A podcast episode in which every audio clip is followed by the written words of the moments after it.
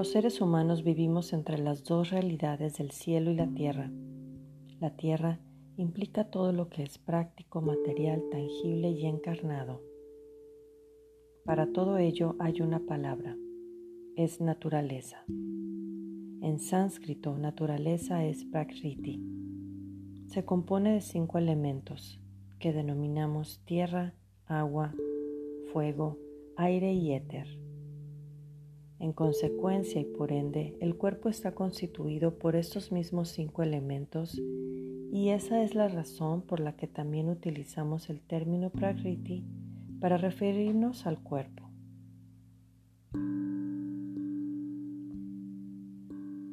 Cientos de años antes de que Patanjali escribiese los Yoga Sutras, los yogis índicos ya intentaban identificar algunas pautas en las aparentemente caóticas fluctuaciones de la naturaleza.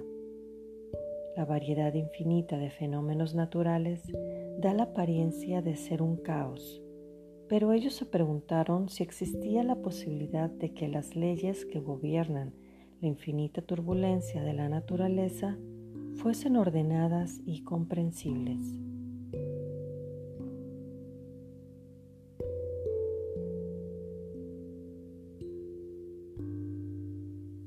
Por otro lado, la palabra paraíso sugiere algo que no es meramente físico.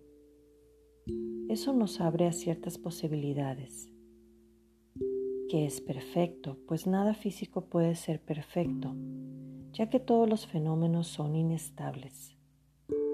Que es universal, es decir, uno, mientras que la naturaleza son muchos, como podemos comprobar a través de su diversidad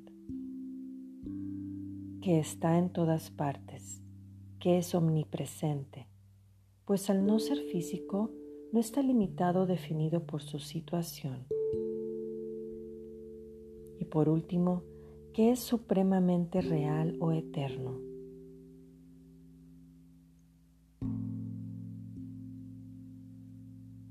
En el yoga, el cuerpo se considera de una substancia real mientras que nuestro cambio y la revelación del cielo en nuestro interior se denomina Sit Akasha o literalmente visión del espacio en sí mismo.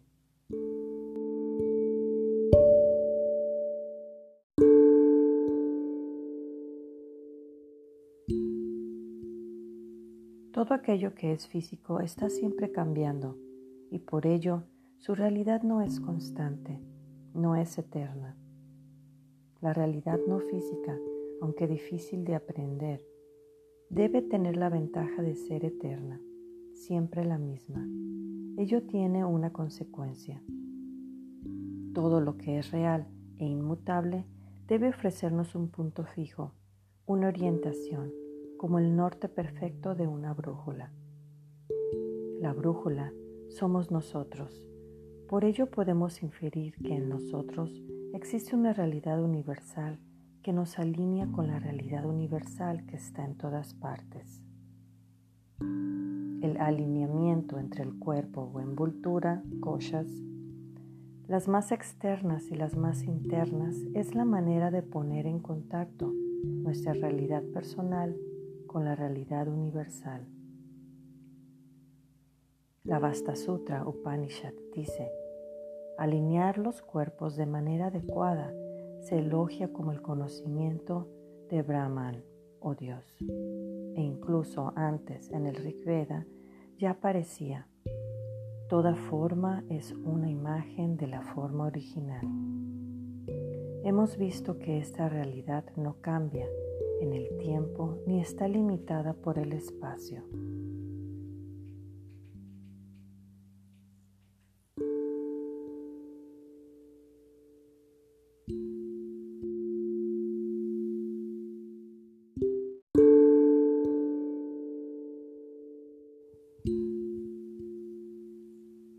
La realidad no física en sánscrito se llama Purusha. En otros idiomas lo llamamos alma cósmica o universal. El alma es inmutable, eterna y constante. está siempre ahí como un testigo enraizada en el origen y la unidad divinos.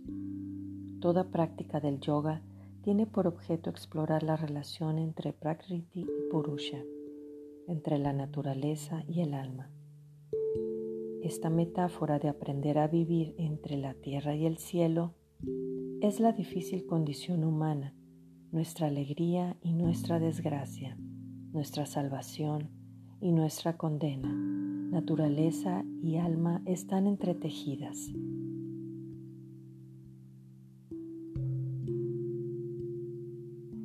Esa unión aparte el velo de la ignorancia que cubre nuestra inteligencia.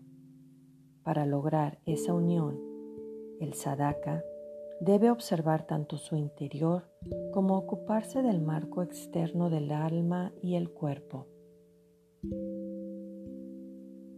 Ha de aprender la ley subyacente o quedará atrapado en la naturaleza y el alma se convertirá únicamente en un concepto. Todo lo que existe en el macrocosmos se halla también en el microcosmos o el individuo.